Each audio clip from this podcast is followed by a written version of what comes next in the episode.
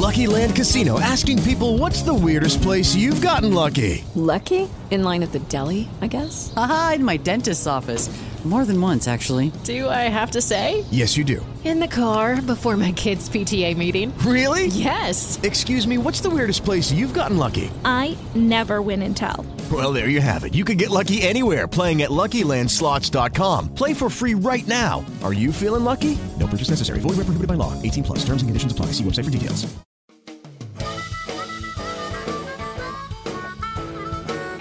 This is IAQ Radio, Indoor Air Quality Radio, the voice of the indoor air quality industry, with your hosts, Radio Joe Hughes and the Z Man, Cliff Zlotnik. And now, Radio Joe Hughes. Good day and welcome to IAQ Radio Plus. This week is episode number 556 and our last episode prior to our summer vacation. We've got a great show lined up with Dr. Matt Perzanowski, an associate professor at Columbia University. Uh, recently spent some time with Dr. Perzanowski at the research. Uh, let's see, the research is fo- oh, his research is focused on understanding exposures that lead to allergic sensitization and asthma. We spent a little time together at a conference at Ohio State University on carpet and indoor air quality, which we'll be talking about a good bit during today's interview. Let's, before we get started, thank our platinum sponsor. IAQ Radio Platinum sponsor is Jon-Don Products, where restoration and abatement contractors shop. Visit them at jondon.com. That's J O N D O N.com. I also want to thank our gold sponsors, Particles Plus, Healthy Indoors Magazine, Gray Wolf Sensing Solutions, and AEML Inc. Laboratory. And of course, our association sponsors, CIRI, the Cleaning Industry Research Institute, the Indoor Air Quality Association, and the Restoration Industry Association. All right, the Z Man is not here today, so I'm going to go ahead and do the trivia question. He did send me one. Uh, you can win a cool prize by outcompeting fellow IAQ radio listeners and being the first person to correctly answer our trivia question each week. Submitting your answer is easy. You can either email it to joe.hughes at IAQ training, or if you're listening to the show live, text in your answer via your computer. We're sorry to report that no one identified Humphrey Tyler as the publisher whose idea it was to have a cleaning research organization, which resulted in the founding of CIRI, the Cleaning Industry Research Institute. The IAQ radio trivia question for today, Friday, August 2019. Uh, 2019 has been sponsored by Ideas, the solution chemistry company providing unique solutions to odor removal, surface cleaning, and decontamination problem. Today's trivia question Name the laboratory that first demonstrated the toxic effect of new carpet fumes. All right, so let's go back to today's guest. Uh, Dr. Perzanowski is an associate professor at Columbia University and deputy director of the Center for Environmental Health Sciences in Northern Manhattan. His research is focused on understanding exposures that lead to allergic sensitization and asthma. The primary exposures his group is investigating are indoor allergens, combination or combustion byproducts, and fungi. Two other major research aims his laboratory is working on are implementing non invasive measurements of airway inflammation in pediatric population based studies and evaluating the relevance of the hygiene hypothesis to inner city asthma. Hello, Dr. Perzanowski. Do we have you on? You do. Hi, Joe. How are you? I'm fantastic. Welcome. Thanks for joining us. Thank you. Uh, we spent some time together here at uh, the carpet. Let me get make sure I've got the right name. The uh, implications of carpet on indoor chemistry and microbiology over at the Ohio State University. Uh, it was a nice event put together. Uh, the organizers were uh, Karen Dannemiller and Rachel Adams, uh, both of whom have been on the show in the past. Um, what I really thought was extremely valuable about the way they put this together was they also, in addition to the numerous researchers that were there and doing presentations, they had industry representatives from the carpet industry and actually there were four or five of them there, I believe, um, along with uh, John Donnie from the Cleaning Industry Research Institute. I kind of was there, sort of representing our practitioner group, and uh, I thought that really led to a great interaction between the groups. I mean, after the presentations, they would put us in a little group where we could all talk about things. I'm wondering what your thoughts were if, if you felt it went as well as I did. I would totally agree. Um, I think that that was invaluable in terms of the conference. I mean, it was nice that it was a small group, and we had the opportunity to have those small working groups, which in the end represented you know four or five people from um, academics, from the from in, from industry, uh, to have these uh, small group discussions based on to talk about the uh, the uh, presentations that we had heard. And I, I would totally agree that I think having both industry and academics together really led to a, a better conference um, than it would have been without. I think it will also lead to better research in the future. Um, I, you know, what do you think? Absolutely. I mean, if you had, in our small group when we had uh, the industry representative talking about sort of future practices and what's going on um, in the industry, eh, all the academics were taking notes pretty quickly. I, I, think it was it was nice to see, and I think we learned quite a bit uh, about the about about in, about what in, industry's plans and what they've done in the past with carpets. And I think that kind of interaction can help us better understand the health implications, uh, but then also work with the industry to think about uh, you know eh, future directions or improvements or things that can be done. I, I, got the impression too that they they are doing a lot of their own research, and I, I don't know how privy that or how open they are with that research, but they seemed like they were willing to share whatever they were doing. Did any of you talk about maybe collaborating or sharing some information? It's a good question. I did, oh, not in our group. We didn't talk about directly comparing information, but it, but they definitely talked about the the uh, door being open. You know, when we have these findings, to to talk to them about um, potentially things that we would want to see. You know, what what what are, what are some improvements we can think of uh, within carpets that would be useful? You know, for example, I think one of the ones that that came out is is you know the carpets uh, you know do trap a lot of particles. If there's a way to prevent resuspension, you know, however that's done, whether that's um, in, in the design of the carpet or the cleaning practices, uh, some way to prevent the resuspension, then in, in the end, you know, you, it could really be a useful way to to trap particles and, and reduce exposure reducing exposure. That's what it's all about, huh? Let's let's John, why don't you put up the list of the presentations? I'd just like to kind of run down and give listeners who weren't able to attend a little highlight on on what was discussed. Uh, the first one I have up here is exposure to resuspended dust from carpet. Brandon Boor, uh, Purdue University. Dr. Boor actually was on the show and he talked about the the study he did where the baby, you know, the uh, the robot baby kind of bounces along on the carpet and and they got some idea of what you know how much resuspends what particle size resuspends and uh, i don't I, I thought that the industry folks were kind of uh, surprised that that had been done. Maybe they didn't. Maybe they know. I don't know. But I, I, I wanted to get your thoughts. Yeah, I think it's great. I mean, I think we, you know, for for a long time within uh, environmental exposure studies, we we will do sort of just air sampling in a room or to try and understand what people are exposed to. But but that doesn't that really doesn't do a good job of mim- of mimicking what what people are exposed to, especially infants. You know, you think infants they're they're not at the same height as adults. They're they're crawling around on the floor. They're disturbing dust, and so to see, and of course, you can't bring infants in to do these kind of studies. Um, so to have a, a, mechanized way to, to reproducibly uh, look for what kind of things are, uh, what kind of particles are resuspended is, is I thought a really cool experiment um, to, to, to examine that. And I guess he found there is a whole lot of resuspension of that dust, and especially for children because their their their breathing zone is right there it's right there, right? You can imagine they're moving their arms around, they're, they're on the floor. And he talked a lot about the inhalation, but I, I don't remember who was who posed the question. But there's also the the the um, the problem of uh, of um, the kids putting hands and, and other things in their mouths. So you can think about exposures coming that way too.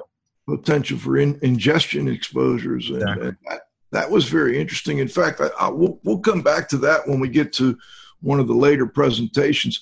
The second one was it was it was really interesting because I, I asked a question of Brandon. I said, you know, well, you know, we have these studies on resuspension of dust from carpet. What about other surfaces? I mean, right. there's the same amount of dust on my carpet as there is probably on my hardwood floor, which is in the next room.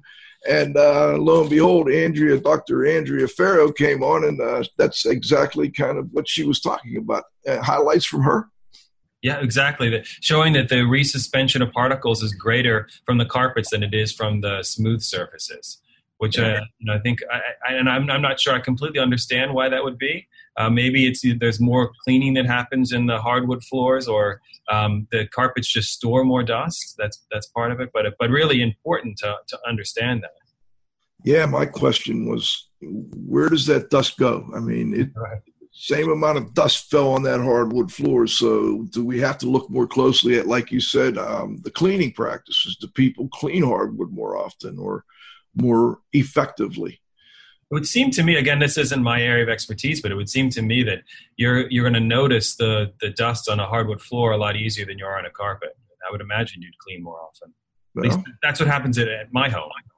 And then the type of cleaning is important as well. You know, are you just broom sweeping or are you using a Swiffer type cleaner or a string mop, uh, which I think, you know, has been shown, uh, at least as I understand it, to not do as good of a job as, as the Swiffers. And then the question becomes, can you launder the Swiffers? I understand they, they lose a lot of their effectiveness when you launder them. So all questions that I'm sure will continue to be addressed by the researchers. Absolutely. All right, let's go to the number three here. And actually, that was you. So what, what I think we'll do is let's skip over that one for a minute because we're going to come into go into more detail on your presentation on carpets as an indoor reservoir for asthma triggers uh, for the second half of the show. Let's talk about Dr. Tiina Reponen, uh, assessment of fungal exposures by using air versus vacuumed dust samples. That's that was an interesting presentation as well. I wonder if you could give us some thoughts on that. Sure, and Dr. Reponen has, is really one of the leading experts on fungal exposure and asthma and uh, has done quite a lot of research on environmental exposure to fungi and asthma. And so it was nice to hear her presentation. And, and really, she was examining the different ways that we assess exposure. Um, so the easiest thing for us to do is to go into a home and collect a settled dust sample. We can use a vacuum cleaner with a modified filter. Um, but she was examining some of these. The, we, we, we don't always know that how well what we measure in that settled dust reflects what, what people are actually exposed to. And so uh, we, we know that samples, that, the, the, the, particles that get into the air, uh, obviously to be exposed to the respiratory system, the particles have to get into the air. And so what she was doing was measuring in the air uh, in the same homes which she was measuring in the dust, and was able to show that there was a pretty good concordance between those. Mm. Okay, and um, by the way, we also have had Dr. Reponen on in the past. For those of you interested in some of her work, uh, just go to the archives and and check her out. But uh, let's go to the next one, John. All right, number five was the implications of moisture for microbial growth in carpet, and actually Sarah Haines from Ohio State presented this, and I think uh, actually when we had Dr. Karen Dannemiller on, who was one of the organizers of this event, she was talking about this topic, and I thought this is a very interesting topic. Um, I think particularly for those of us in the Northeast and the Mid Atlantic states, where in my experience over the last five to ten years, relative humidity seems to be higher longer than ever, and I think the implications of that were kind of shown here in, in this presentation by uh, Sarah Haines. Uh, Matt, any comments on this one?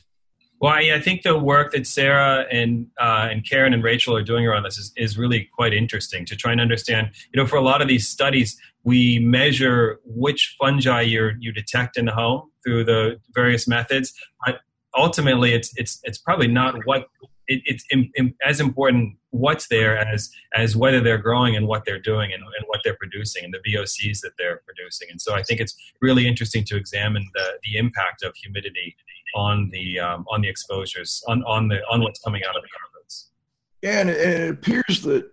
Uh, from my layman's perspective here, that at higher relative humidity, you see more gene expression and more potential for these fungi to cause health effects. Is that accurate to say? Or certainly, there's more gene activity, and you would expect that they potentially would then uh, be more likely to cause health effects.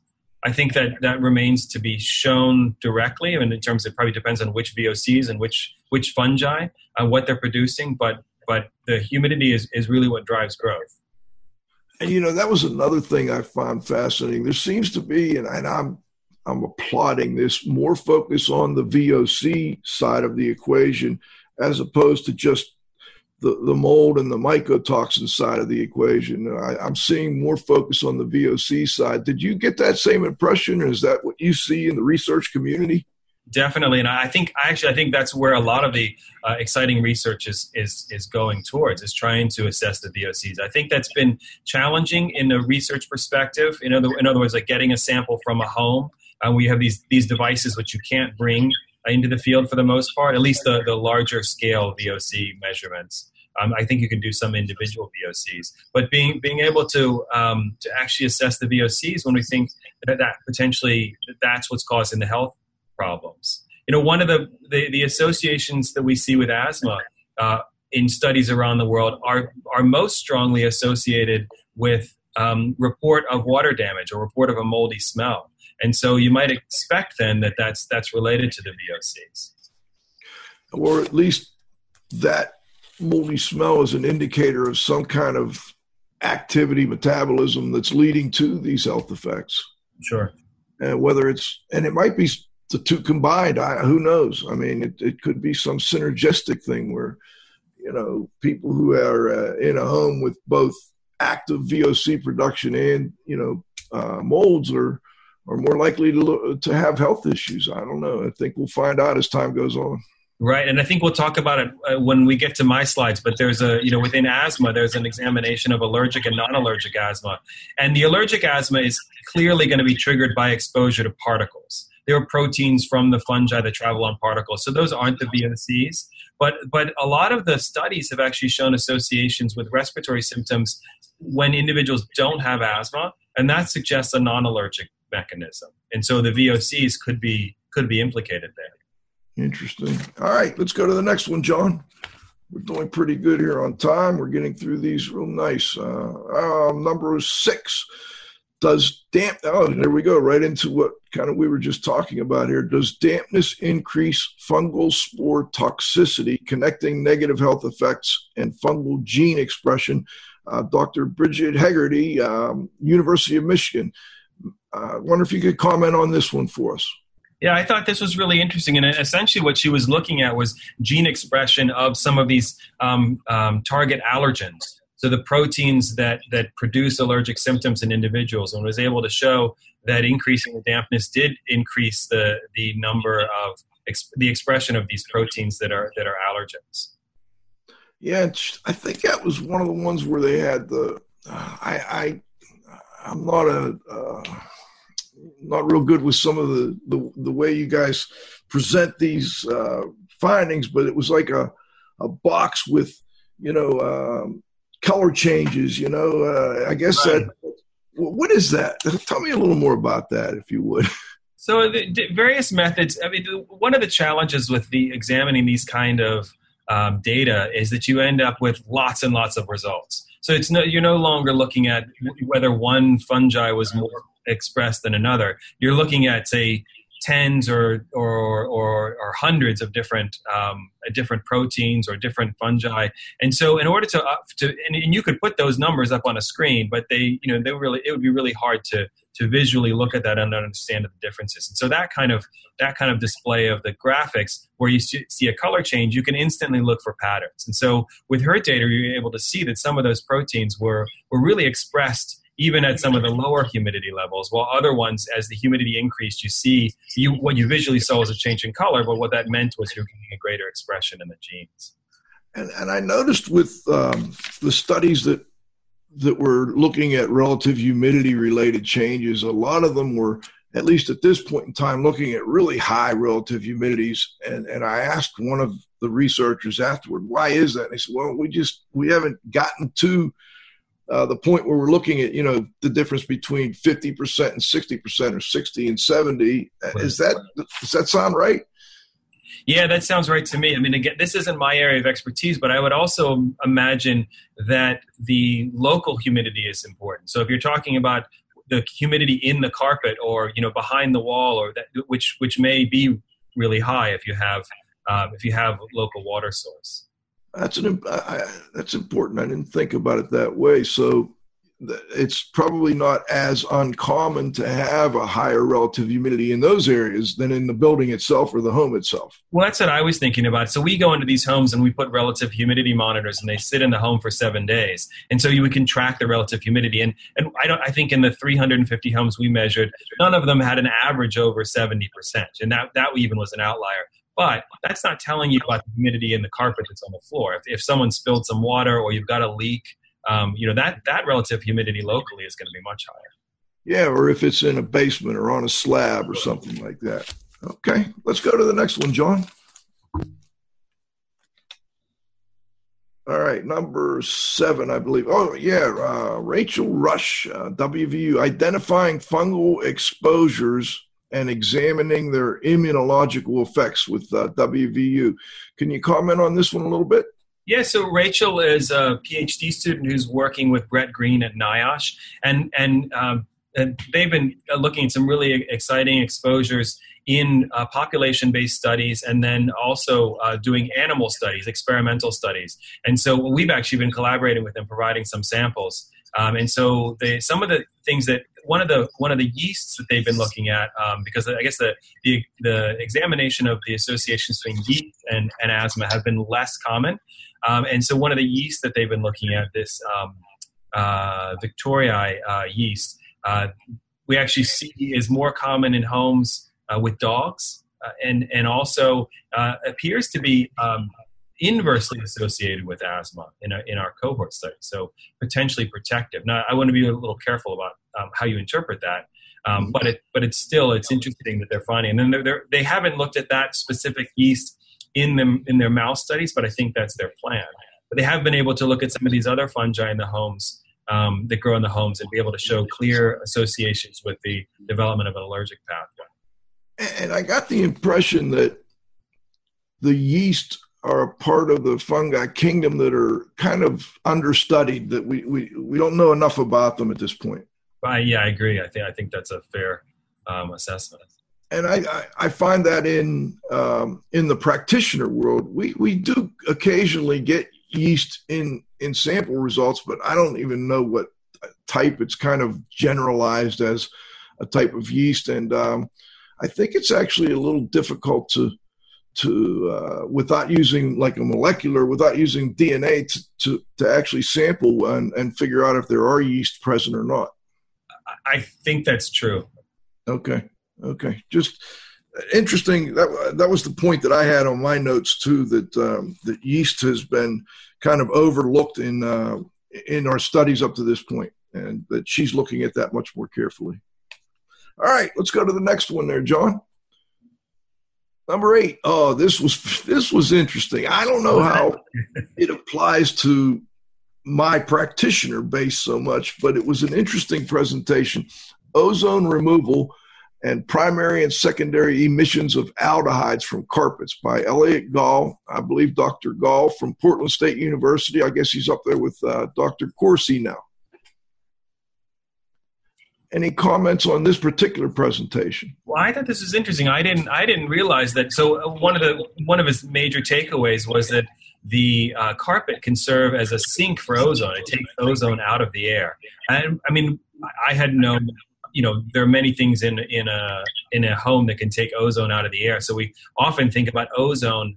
Uh, at least with asthma, as being an outdoor exposure, because once you get inside, a lot of the ozone is absorbed. But what he was showing was the carpet actually, because of its surface area, can be a pretty significant sink for ozone. So removing ozone from the air. I think that's important to think about. And then he showed also showed an interaction where it was more effective at higher humidities. So one of the things I was wondering, you know, ozone is higher in the summertime and and relative humidity also would be higher in the summertime. So I was wondering whether you know maybe this the carpets have an even more beneficial effect uh, in in the summertime where you have high humidity as well as high ozone, at least in the indoor environment.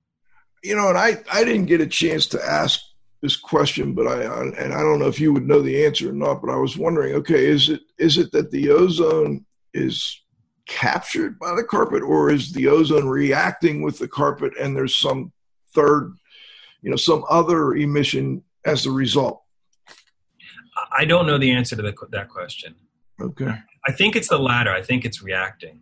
It's reacting. So even though it may be removing ozone to some degree, what what the byproduct is may be something we're not really uh, interested in having in our homes. So it, it, just, I guess, it lends the you know you need more study on that. Um, sure. And I'm sure if we had uh, maybe if we'll get we'll get uh, Dr. Gall on sometime because I think that would be an interesting question to to I give think, to him. Yeah, I think he'd be an interesting person to interview. All right, let's go to the next one, John. Number nine. Okay, interactions between chemistry and microbiology in carpets based on the chem measurements. Uh, this was Paul Misztal. I hope I got that right, Dr. Misztal at the University of Texas. New to the university, if I recall correctly. Um, I think he was at Berkeley prior. I think that's right. Any thoughts on that particular presentation? Yeah, I mean, I, am trying to take a look at my notes here. I mean, I thought it was, in general, an interesting presentation um, about the interactions, and I think ultimately thinking about um, what kind of VOCs are coming off of the carpets and, and how the underlying like um, what's growing there can influence that. Yeah, and I have a note here something VOCs and new carpet, uh, numerous cyclic, cyclic, aliphatic, aromatic VOCs. I'm not sure why I wrote that down, but it just seemed interesting to me. He was looking at uh, you know VOCs and then and then their role with microbial activity. I think we'll have to get him on one of these days too and uh, help him clarify a few of these topics for us. Seemed like had a really interesting research uh, uh, agenda. Yes, yes. Let's go to the next one, John. Oh, before we do, I did have one key note from that one that relative humidity is is the critical factor, I think, affecting VOC off gassing. So right, no, that was a good point. Yeah, that, that was really important. Okay, so let's go to number ten: the implications of carpet and textiles on indoor chemistry. Um, Dr. Glenn Morrison, who has now moved over to the University of North Carolina, we've had Glenn on the show in the past, and uh, he's always an interesting presenter. Uh, I had that they were a huge sink that may be able to be used to help IAQ if we do it in the right way. That I found that interesting that that um, indoor air quality researchers were kind of looking at carpet in a little different light. Maybe I, I did you get that feeling? Yeah, I thought that was a really interesting direction. I have to say that you know from the the asthma field, we just think about it as you know holding particles or potentially things growing in the carpets and so you know in general a risk. But if you start to think about it as something that actually is trapping from the ozone or the other chemicals and maybe the particles in a way i mean it seems to me like the the discussions that i was part of the, sort of conceptualizing the ideal carpet would actually be one that trapped a bunch of particles and, and gases and then you could somehow clean and then uh, get rid of you know take those, those things out of your house. So I thought this was an interesting uh, an interesting presentation that added to that. Somebody also mentioned um, somewhere along the line that, that carpet affects comfort, and I, and I live in a cold climate up here in the uh, mountains of Pennsylvania, and I I just can't have hard surfaces everywhere. I've got to have a little carpet under my feet from time to time. I, I find that the the key is though the cleaning and the maintenance of it is, is vital and so maybe we have to be kind of choosy about where we put carpet and who has carpet because some groups are going to be more likely to maintain it properly. Others maybe aren't. You know, maybe they don't have the money to have uh, carpet cleaning done um, annually or at least semi-annually uh, or semi-annually or at least annually. What, what are your thoughts on that? Right. I, what I think maybe even a better understanding of how often to clean or where to clean. And one of the, the carpet um, industry um, uh, individuals was talking about, you know, understanding where the traffic is, where the where's the dirt going, and ultimately, at least with the work that we do, we're not so interested in the dirt per se. We're interested in the individual particles that come from say, dust mites or cats or dogs. So understanding where those particles go and how you would clean and how often you need to clean, maybe even you know some sort of sensor to let you know it needs that cleaning needs to be done. And in terms of the, the comfort, I'd also add, you know, there are other components like in an urban environment you know having having carpeted uh, floors if you're you know in the basement or the second floor in a 50 floor apartment building building you want people above you to have carpeting right? It produces noise. You don't you don't hear them banging around as much. Absolutely. And it's it's a somewhat inexpensive type of floor covering as well when compared to things like you know uh, ceramic or, or, you know slate or other uh, types of floor covering can be pretty expensive. Hardwood, uh, you know, I think comparably they are probably more expensive, at least when you take into consideration the installation cost. The materials may not be that much more, but the installation cost can be much more. So those are all things I think we need to take into consideration when making these recommendations. Uh, you know, I hear all the time that we should not have carpet that indoor environments uh, that, that it's bad for indoor air quality, but I, I sometimes think that's an oversimplification of the you know of that topic. Yeah, it seems like I mean we we know that they can serve as reservoirs for things that, that can cause disease. So I think we need to be careful with that. But but you know, hearing about some of these other implications where they're removing or, or holding um, uh, exposures we think are important, uh, it, it's worth uh, reconsidering and thinking about it. All right, John, let's go one more at least before we break for halftime here. What's next up on that list? There we go. All right, the fundamentals of carpet care. John Donnie, who has been a, uh, a, a pretty frequent, actually, uh, guest on the show here. I'm just curious, how did that presentation go over with the uh, research community. Well, it's interesting to hear that perspective and to understand sort of what the what the industry thinks um, has to be done in terms of cleaning carpet. So I thought it was it was an an interesting uh, interesting presentation. As a multi generational carpet cleaner, um, John has his own you know thoughts about whether people should have carpet in their homes or not, and rugs as well. Right. I thought it went over real well. Uh, I was kind of surprised. I would agree. All right, next one up, John. Let's do one more. Why not? Maybe we could finish these. Actually, there's only a couple left, and then we'll get second half. We'll go toward. Uh, there we go. Oh yeah, yeah. This was interesting. Carpet issues with biocontamination incidents. Not. It's an indoor air quality issue, but an uncommon one. This was uh, Paul Lemieux from EPA, and he was talking about the anthrax uh, issue that and and how difficult it was to get to kill the anthrax in carpet. I wonder what your thoughts were on his presentation. Well, I found it a little scary. but right, but the idea was, uh, you know, with with the anthrax, um, they, they were they were had a really difficult time in terms of killing it. So when they were autoclaving, uh, you know, which is a typical way to, to sterilize, they would have to autoclave the, car- the carpets twice because um, otherwise, they, they weren't, weren't, able to kill things in the carpet. And I, yeah, and I think his other his other takeaway was if there were some other event um, that that it would be it would lead to be, to be quite a lot uh, to do to get rid of the carpets uh, in, in wherever that had happened. Yeah, and he mentioned how difficult it was to dispose of them as hazardous waste, for instance, and there's a lot of bulk there, so that could get really expensive real quick. Yeah, absolutely let's go to the next one, John. Why, why, don't we try and wrap these up real quick before we go to halftime? Uh, industry perspective on carpet from Shaw. Actually, Troy Virgo wasn't there, and I don't know if I wrote down the uh, the, the lady who did their presentation. She was very interesting. Um, I don't seem to have it in my notes here, but I'm wondering what your thoughts were uh, on her presentation again it was it's really interesting to as an academic to get the perspective from the industry and and hear uh, what kind of things they're working on. And she talked a lot about how the carpet industry now is, is moving towards the flooring industry and how you know they're thinking about all these different types of, of surfaces. And also had shown how there, there had been a decrease in carpets over the past, especially over the past 10 years, people moving to more smooth floors. So I think it's important to think about the implications of that. Um, but Very, she did a nice job. And I, I, I guess the, the thing that I take took away from it was that the, the carpet industry does a lot of research. I mean, they they know their product, they know what it does and what it off gases, and uh, you know what the pros and cons are, and, and they seemed willing to share. So uh, I thought that was nice to see.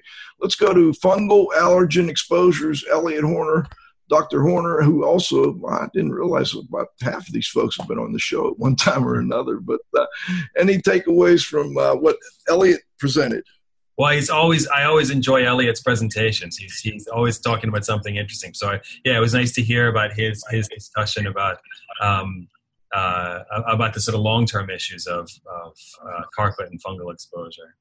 Yeah, yeah, I, I had some notes on Elliot here, but uh, we're running a little low on time, so I think we better move on to the next one because this one was one that really caught my attention. I was not very aware of this issue. So it was a perspective from the Green Science Policy Institute on improvements for carpet, Tom Bruton. And um, he was talking about uh, what was the maybe you could I, I can't the, remember the, the PFOs, right? the, the, the the fluorinated compounds. Um, yeah. Essentially, they were just talking about different chemicals in the environment that they were trying to make people aware of um, that they that, that would, would be better if we weren't exposed to. And so I thought he gave a really nice presentation uh, about about their how they would target these different chemicals um, to try and get them out of the out out of products or it, it, not a, not a necessarily um, to to ban them, but to um, have industry move towards not using them. Um, so that so that, that, people aren't being exposed, and uh, and yeah, I thought that you know in, in talking with some of the industry people, they had said, you know, this is an effective way. In, in part, when you have some uh, a, a, commercial industry, a, a, big component is about educating the consumer so they know what they're looking for. And so if they're aware that what they want is to to have uh, carpets without the PFOAs in it, that, that helps sell. And if they don't know that, then they may just be looking for carpets that you know just looking based on aesthetics. Yeah, this was on highly fluorinated chemicals, and I, I guess those are more of a an, an, ingestion issue for, for young kids, maybe as they rub their hands on the carpet, or do they also um, have a? Is there also an inhalation issue there? I'm, I'm not positive. I think it's ingestion. But yeah, it seemed like semi-volatiles um, that that would be, and I I wasn't even aware of the issue, but the carpet people sure were, and they were they were very upfront about the fact that they were moving toward removing them as quickly as possible. They right. also also interesting to note the pipeline for doing that is a lot longer than I certainly thought. Right. Uh, right. They were talking maybe 15 years before every you know, if they wanted to get rid of them all tomorrow, it might take 15 years before they were all out of that pipeline. That was to me one of the really important, useful takeaways. Uh, you know, as a as an academic and thinking about the interventions and how you would go through this, and it's not just about it's not just about the length of time that someone keeps a carpet in their home and replaces it. It also goes back to the manufacturing and then the the um, the, the, the retailers who have the carpets and then how long length they have the, the stock and all those things that make it a, a pretty long period of time for turnaround. Yeah, that was really an interesting key point, I think, from that one. Let's go to the last one. I think we had maybe one more, John. Oh, yeah, yeah. Future directions for healthy homes and carpet related research. Dr. David Jacobs. David, I've got to get him on the show. Fascinating guy. Um, he was talking a little bit about the World Health Organization's housing and health guidelines and that uh, the National Center for Healthy Housing also had some carpet guidance, which I've got to pull up. Any key points you uh, recall from Dr. Jacobs' presentation? Well, what I really liked is what he put together. You know, two of the big challenges um, that we face here in the United States are related to healthcare costs um, and also have been related to housing issues, right? And, and that both of those have a confluence um, in in these in these health issues. And so, trying to think about them more holistically and how we deal with that going forward is important. Excellent point. I'm glad glad you brought that up. Let's we've got to stop and thank our sponsors. We're going to thank our sponsors for 90 seconds. I want you to stick around though because the second half of the show we're going to go into more detail on Dr. Perzanowski's presentation yesterday, and I think it might give you a little different, uh, a little different thought on, on asthma and how, how we look at asthma uh, when we're dealing with indoor environments. We'll be back in 90 seconds. IAQ Radio Platinum sponsor is Jon-Don Products, where restoration and abatement contractors shop. Visit them at jondon.com. That's J O N D O N.com. Gold sponsors are Particles Plus Engineers and Manufacturers of feature rich particle counters and air quality monitoring instrumentation. Learn more at particlesplus.com. Count on us. Healthy Indoors Magazine, a free online digital magazine for industry professionals and consumers. Subscriptions available at healthyindoors.com and AEML Laboratories. Free FedEx shipping, great pricing, same day results, and never a rush fee. Learn more at AEMLinc.com. Gray Wolf Sensing Solutions, who use advanced sensor software technology and embedded computers to provide superior environmental test instrumentation. Visit them at wolfsense.com. Association sponsors are the Indoor Air Quality Association, a multidisciplinary organization dedicated to promoting the exchange of indoor environmental information through education and research. Learn more at iaqa.org and RIA, the Restoration Industry Association, the granddaddy of the restoration industry. Network with leaders. Learn more at restorationindustry.org. CIRI, the Cleaning Industry Research Institute. See more deeply through science and research. Learn more at ciriscience.org. That's C I R I science.org.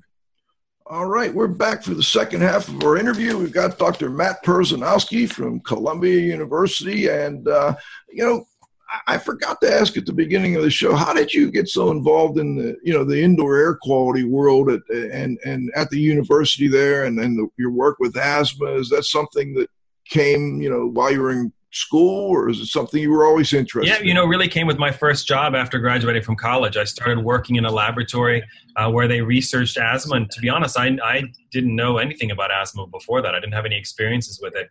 And it was a really intriguing challenge a really intriguing problem. The, the, the prevalence of asthma um, started increasing uh, in the United States and other places in the world in the 1960s and really dramatically increased in the 1980s um, so that it's become a, a major, major health problem.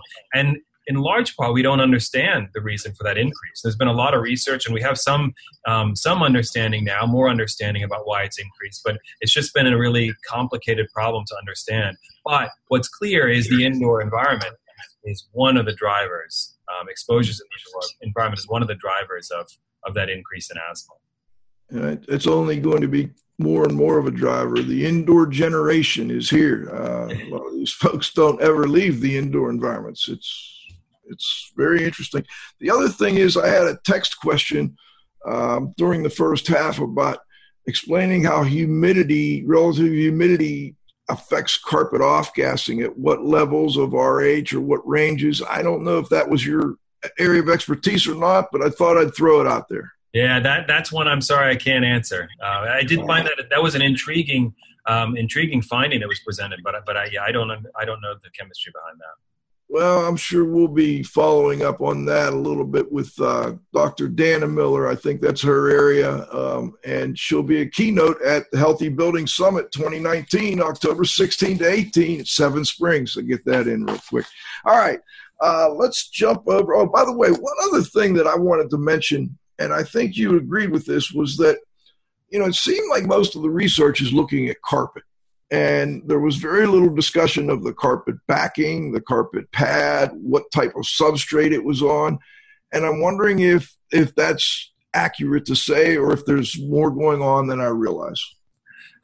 I, I don't I don't know again I don't know about what, what research is going on but it does seem like that would be important I don't know how important that is for the particle resuspension but it seems like for the chemistry and for the growth of the microbes that would be important um, and I don't I didn't hear much discussed at the meeting um, so I don't know if there's ongoing research but it seems like it certainly would be something that would be worth looking into Absolutely. I when I tear out my my son has a little construction company. When you tear out old carpet, the the backings in some cases have just fallen apart, disintegrated into very small particle pieces. And I, I suspect they, um, the older the carpet is, the more disintegration there has been, the higher the particulate loads are going to be in that home. But I don't think there's been any research on that that, that I'm aware of. So. No, it'd be interesting to see let's go to uh, the slides, John. And, and you did this in 12 minutes somehow at the conference. I don't know if you pull it off here or not, but uh, let's let's go ahead. All right, so we were talking about uh, carpets being an indoor reservoir for asthma triggers. Let's go to the next one. Let's first talk a little bit about what is asthma. I think many of our listeners are somewhat familiar with asthma, but I think you did a nice job of explaining this. Yeah, I think you know. I think we we, we all un, many people understand what asthma does, how it affects individuals. It makes it difficult for them to get air in and out of their lungs. And what I just talked a little bit about the cause of that, the underlying um, biological cause, is in, in part you have smooth muscles wrapped around the airways. So this on your on your right, you can see these airways. That's just how you get air in and out of the lungs. And that smooth muscle can constrict. It makes the airways smaller. So it's just you know just like a pipe getting smaller. It makes it more difficult to get air in and out. But also there's an inflammatory component to asthma. So some individuals have inflammation. So that's like you can imagine cells or um, mucus or other things when you think about inf- inflammation. Um, that happens in the airways and it makes air it makes it difficult to get air in and out of the lungs. Okay, next slide, John. So, all right, interesting here. Yeah. So what I mentioned before was there's been this dramatic increase in asthma. So on, uh, in asthma prevalence around the world. So on the left, you can see this timeline from the 1960s to the mid 2000s, and you don't worry about all the detail, but you can just generally look at it and you see that for most places, asthma is increasing. And all, and, but there's quite a lot of variability between countries um, between in, uh, uh, communities. And and interestingly, we see that even within a city. So I, I've been doing my research in New York City since 2002, and I was struck by this map um, that that New York City Department of Health put together, and I, I recreated it here. And what it's showing is a five-year-old kid when they go to school, just like everywhere else, they're asked about their parents are asked about questions about uh, different diseases, and one of them they're asked about is asthma. So it's a pretty good way to get the population um, prevalence of asthma. And you can see that within New York City, asthma prevalence varies from around 3% to almost 19%. So huge differences in risk. Um, and the darkest um, uh, components there right, are right in the middle of Manhattan and the South Bronx. And those neighborhoods have close to a 19% asthma. And what's really so at night, so about one in five kids have asthma by age five. And you look, some of the other neighborhoods much lower. And so we're trying to use that as a way to understand what it is about the environment, the indoor environment or the outdoor environment. Mostly, the, mostly what it suggests is that it's probably a lot of indoor environment. Um, because the outdoor environment, a lot of the air pollutants we think about are going to be more evenly distributed throughout the city. Mm-hmm. I, I, noticed the, list on the uh, of the prevalence of asthma as the different countries. Those are all pretty much developed countries. Is it similar in you know, uh, third world, less developed countries? No, that's really, really interesting too. You know, one of the things that we see that is a risk factor for asthma increasing, say, especially in the 1960s, 1970s, was it was in our, what we think of as the more westernized country. And the less westernized, it less so. Now, what we're seeing is in some of the other countries, uh, in developing countries, so there's some of these good studies in, in Africa showing uh, in Kenya and in Ghana um, increases in asthma in the past 20 years. Uh, and in China as well. Uh, I, did, uh, uh I was in a, at a conference in Shanghai, and they've shown an increase of uh, past 20 years of asthma going from around 2% to up to 10%. And when you think about a, a city of 20 million people, that's a, that's a lot of asthma cases. A lot of people. Let's go to the next one, John. I thought the way you described this and, and separated out the types of, of asthma was fascinating. Let's let's uh, have you talk a little more on this particular slide. Sure. Uh, so one of the really complicated things about asthma that we've realized in the past, especially in the, in the past ten years or more, is that asthma is not one disease. Um, it has the same outcome. Again, the the airways narrow and it's difficult to get air in and out of the lungs, but it probably has multiple different causes. And so this is just a it's a complicated figure, but it, but it's trying to highlight the different types of asthma. So for example, you have allergic asthma, um, but we also have asthma that's not triggered by by allergies, so like aspirin. Um, sensitive. And so when you start to think about things like, well, what's the relevance of having a carpet in the home that has dust mites in it? That could be really relevant for someone who has allergic asthma. But if their cause is aspirin sensitive or, or obesity related, the dust mites might, might not matter at all. Hmm. Next one, John. Okay. This is another uh, interesting slide that you presented here, but let's let's talk a little bit about this one. So we know that the development of asthma involves multiple steps. We know that if you are if you have a, a parent with asthma, uh, then you are more likely to have asthma. So there's a genetic component. Um, for allergic asthma, first develop um, allergic sensitization, and that's pretty common. That's probably um, half of a population. You know, if you were to skin test or measure antibodies in your listeners, probably half of them would have antibodies to something like cats or dogs or dust mites, but not all of them would have a disease, allergic, an allergic disease. So among those who are sensitized, some develop allergic asthma. Um, and then ultimately, asthma is a disease of exacerbation. If you have asthma, but you don't have exacerbations very often, say once a year, that's much less relevant to you than if you have exacerbations every day. And so the importance of this figure, though, is trying to say that at each of these steps, so going to being allergic, for, to having asthma, to having exacerbation, there are there may be different exposures that are relevant. So it could be that that dust mite exposure is really important for developing sensitization and really important for exacerbation, but not for these other components. Okay. And then there are also multiple concurrent exposures, which is also important. If, as if if it weren't confusing enough, um, different phenotypes, then you've got we think we, we know that it's multiple exposures that are important. So what we had seen in New York City, um, and, and that's actually on the next slide, uh, is um, this is a little complicated to go through, but we, we're looking at the interaction between two things between combustion byproducts and, and cockroach allergen. So, being allergic to cockroach is really a, a, a, big risk factor for developing asthma in an urban environment. And so, this is a study where we recruited um, we recruited moms during pregnancy, and we went to their homes and we collected dust that we brought back to the lab and measured cockroach allergen. So that's what's on the axis on the bottom, on the x-axis, where it says BLA-G2. That's cockroach allergen. Um, and then we also had the moms wear a backpack, and in that with that backpack, we measured um, we measured combustion-related byproducts called polycyclic aromatic hydrocarbons. That's a, a, much more simpler way to think about that. Is that soot, right? So the black soot that comes from burning diesel or burning heating oil in New York City, if you run your finger on the windowsill, it comes up black, and that's because of the diesel exhaust and the, the heating oil. So we looked at at moms where there was higher um, of that amounts of that soot and lower amounts of that soot. And we found that um, you can see on the on the left, it's looking at the association where how much cockroach allergen was in their in their bed dust, and whether they whether they developed allergy to cockroach by the time they reached school age. And so you can see that's a pretty flat line. Uh, so among those kids where there wasn't a high amount of combustion exposure, we didn't see any association between exposure to cockroach allergen and developing allergy to cockroach. Now, shift over on the right. Those are the moms where there's more combustion exposure. There you see a really clear association. If you have more cockroach allergen in the dust, the kids are more likely to develop allergy to cockroach. So again, it's stepping back. It's, it's complicated, right? It's you've got this combination where you, it's not only having the cockroach, but it's also having the combustion byproducts. But that might help us explain why that map of New York City of the asthma prevalence. You know, the neighborhoods where you have higher asthma prevalence are the poorer neighborhoods. Where you have cockroach uh, is is more difficult to control because you live in multifamily building apartments, and so you may be able to control the cockroaches in your home, but if your neighbor doesn't, the allergen is going to end up in your home too.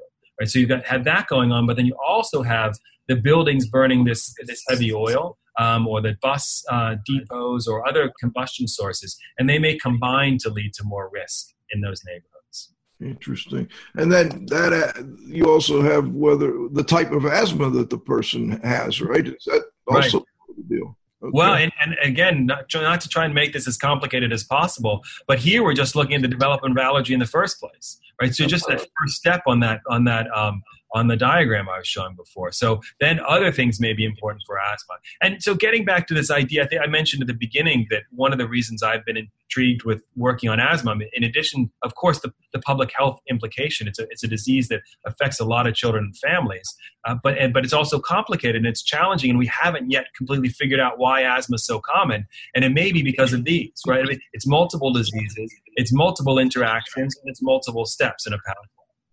Very interesting. Next slide, John. Here we go. And then you have the issue of where the particles may, uh, the deposition in the lungs. Yeah, and I would imagine that, that your audience is familiar with this kind of idea, this concept that, you know, the bigger particles, of course, the really big particles aren't going to make it into the air. But the, the sort of medium sized particles, the nose is a really good way to filter these particles out. So that, that so, so those particles won't make it very far into the airways, but the really small particles can make it far down into the airways, down in into that that those areas where I was showing a of the smooth muscle, um, and so they can be really important for asthma. Okay, next one, John. Here we go. The major allergen associated with asthma. Let's, let's talk a little bit about dust mites. So dust mites are just microscopic. You can't see them very well with the naked eye. They live in bedding. Um, they live in. They also live in carpets. They feed off of human skin scales, and uh, and and they um, and they take in water from the air. So they need a relatively high humidity. Um, they are common in many parts of the world where you have that relative high humidity and they became more common as we developed tighter homes. We started sealing up our homes in the 1970s and 80s and making them um, um, a little warmer and more humid than, than the dust mites started to increase. And, and for a while, that was actually to be one of the reasons that asthma was increasing, especially in places like England uh, or Australia, um, where homes were going from being pretty cold and and and not as uh, damp to being pretty tight uh, and and then and also humid uh, and, and, and warm. And so um, the dust mites can live in the carpets. Uh, so so interventions against dust mites have gone back more than 30 years, and sometimes to remove carpets, sometimes to use um, these acaricides, which will kill the dust mites, uh, uh, as well as targeting mattresses and other places. So that carpet, that older carpet, may not just have dust mite, and it may also have some kind of pesticide used to try and get rid of those dust mites many years ago. If someone, yeah, if someone was using them. All right, next up.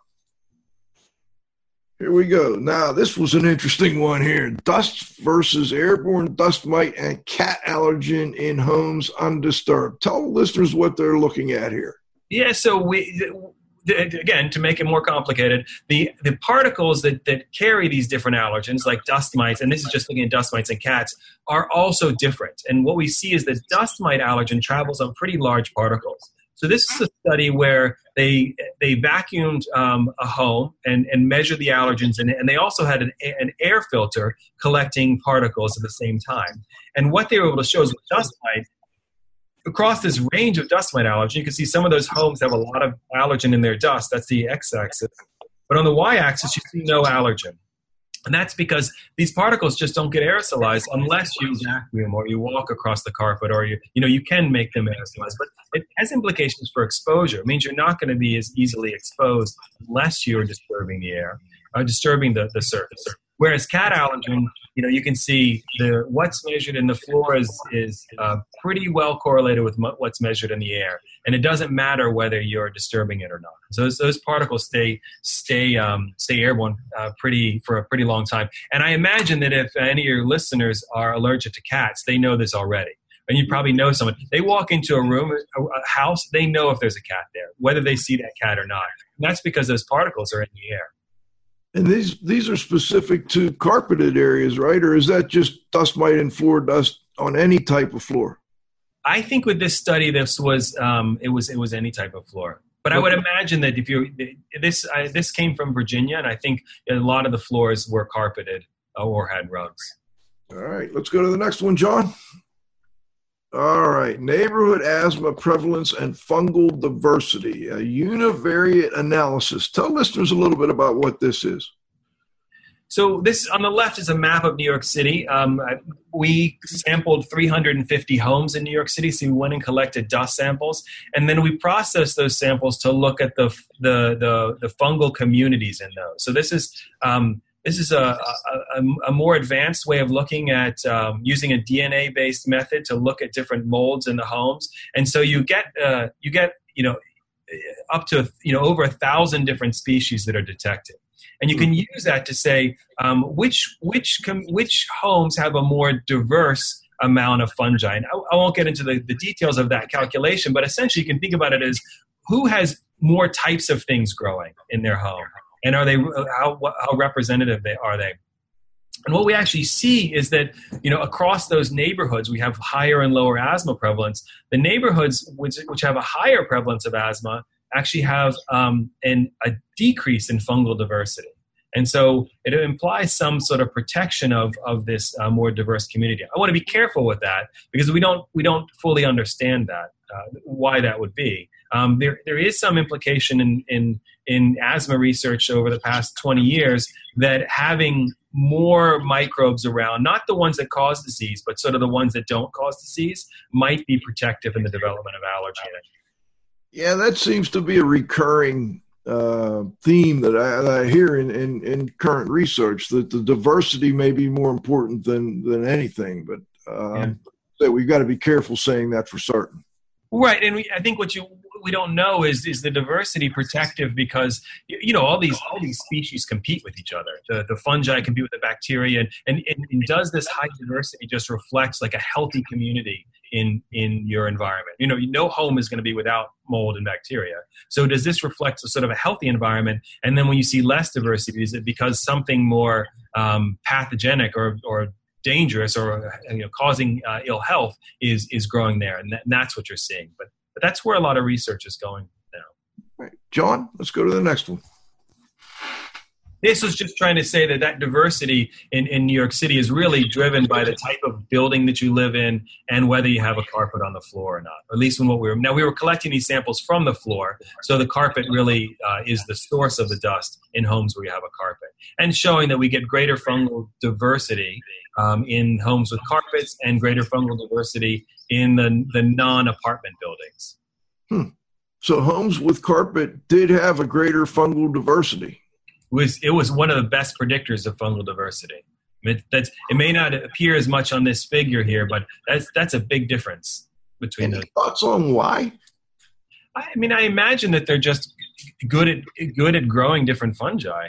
Um, you know, that it provides a source for for the dust, uh, uh, the spores, and, and maybe maybe it changes. It helps with the humidity. I don't I don't know.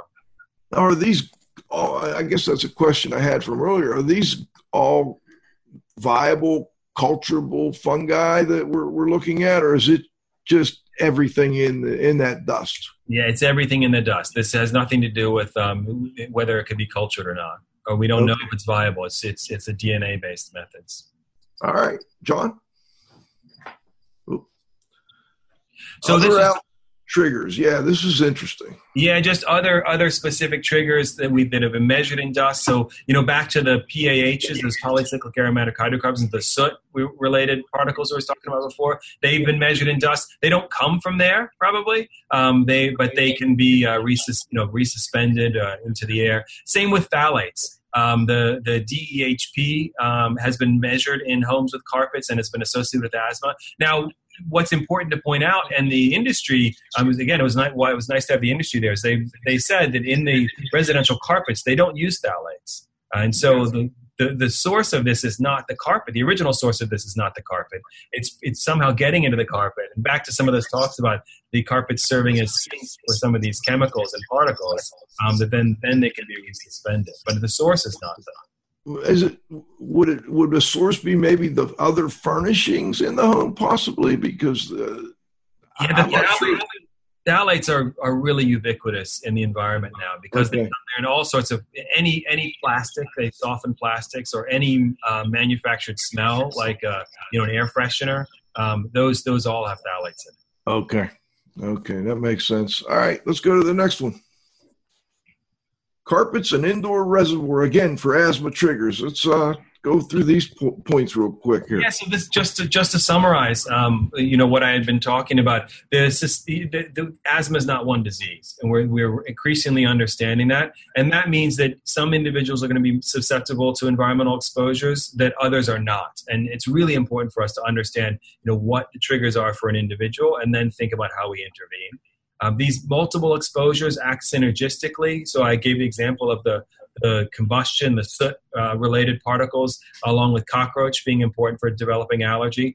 The, the, the upside of that means that, you know, maybe if we intervene on one of these, um, we can reduce asthma symptoms. So intervening on the air pollution might be effective in reducing cockroach allergy. Hmm. Uh, particle size is really important, um, both for exposure, you know, getting into the air, and also where it deposits in the lung. Uh, it's clear that carpets can serve as a reservoir for things that are aller- allergen triggers. They can also serve as a, a, reservoir for things that produce allergens, like dust mites and fungi. And then, um, you know, lastly, the resuspension of the allergen triggers is really important, especially when you think about things like vacuum cleaners or other other components that could be um, getting things into the air. Very interesting. All right, I think that is that the last one there, John. And then just some acknowledgments. Of course, we want to make sure we acknowledge the the funders and so forth, and uh, your collaborators on this.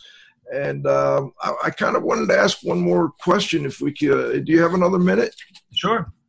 I, what I, you know, you're you're interacting with all these researchers and dealing with uh, you know a very uh, highly populated uh, urban environment, and I'm just wondering what are the what do you see as the future indoor air quality contaminants or concerns that our listeners should be aware of and should be um, maybe educating themselves on a little more? Yeah, I mean, I, I think uh, at least within asthma, where we're going, we understand allergens, we understand their importance. So I think how those particles, um, how people are exposed to those particles is important. I think that's the relevance of the carpets. You know, do they serve as reservoirs or could they serve as sinks? Um, uh, but how, how do they get resuspended? I think the emerging issues are probably more around the other chemicals in the environment. So the phthalates um, have become much more ubiquitous um, in the past uh, 30, 40 years, kind of in line. I don't, I don't think they were the cause, but they, they, they certainly increased at the same time that asthma has. Um, and so it's important to think about how those exposures are, are, are um, found in the environment and, and understanding, you know, outside of asthma, um, how they those chemicals may be related to other diseases. Thinking about how we, we don't bring those into the indoor environment. Have you been looking much at the fire retardants and that issue with respect to any connections with asthma? I'm not aware of any connection with asthma. It's clearly they've been associated with um, neurodevelopment uh, issues, mm-hmm. and so we have some researchers here at Columbia who've been who've been looking at that. I think that's a, a really fascinating story. Unfortunately, you know that now everyone is exposed to those um, those uh, flame retardants, but but it seems like where they're they're being removed. Okay. And uh, before we go, we always like to ask: Is there anything that we missed that you'd like to add, or any final comments? Well, just that I really I've, I've enjoyed this. Again, I, I, thought the conference that was put together was a really interesting um, discussion um, between academics and industry and around the future issues of carpet and the health implications. And and so it's been nice to be able to talk about that with you today it wasn't. It was a great a great mix, and uh, the the hosts were just fantastic. A beautiful campus there at Ohio State, the Ohio State University. Right. And, uh, we we had a great time. I want to thank today's guest, Dr. Matt Perzanowski, for joining us today on our pre IAQ Radio summer break finale. So thank you so much for joining us. I hope we can get you back sometime and talk a little more about some of your other research uh, over the years, and uh, certainly look forward to seeing you at some conferences down the road. Sounds great. Thank you. All right. So this is Radio Joe Hughes saying thanks so much to today's guest, to my co-host, the Z-Man, who could not make it today, but we'll be back when we get back from vacation. To John, you got to have faith that the controls most importantly, to our growing group of loyal listeners, don't forget about the Healthy Building Summit, October 16 to 18 here in beautiful uh, Somerset, Pennsylvania at Seven Springs Resort. We'll be back before that, though, with the next episode of IAQ Radio. So, and uh, we'll keep in touch by constant contact over the holiday here or over our summer break. And uh, we'll be back the first Friday in September with the next episode of IAQ Radio Plus. For IAQ Radio, I'm Spike Real saying thanks for listening.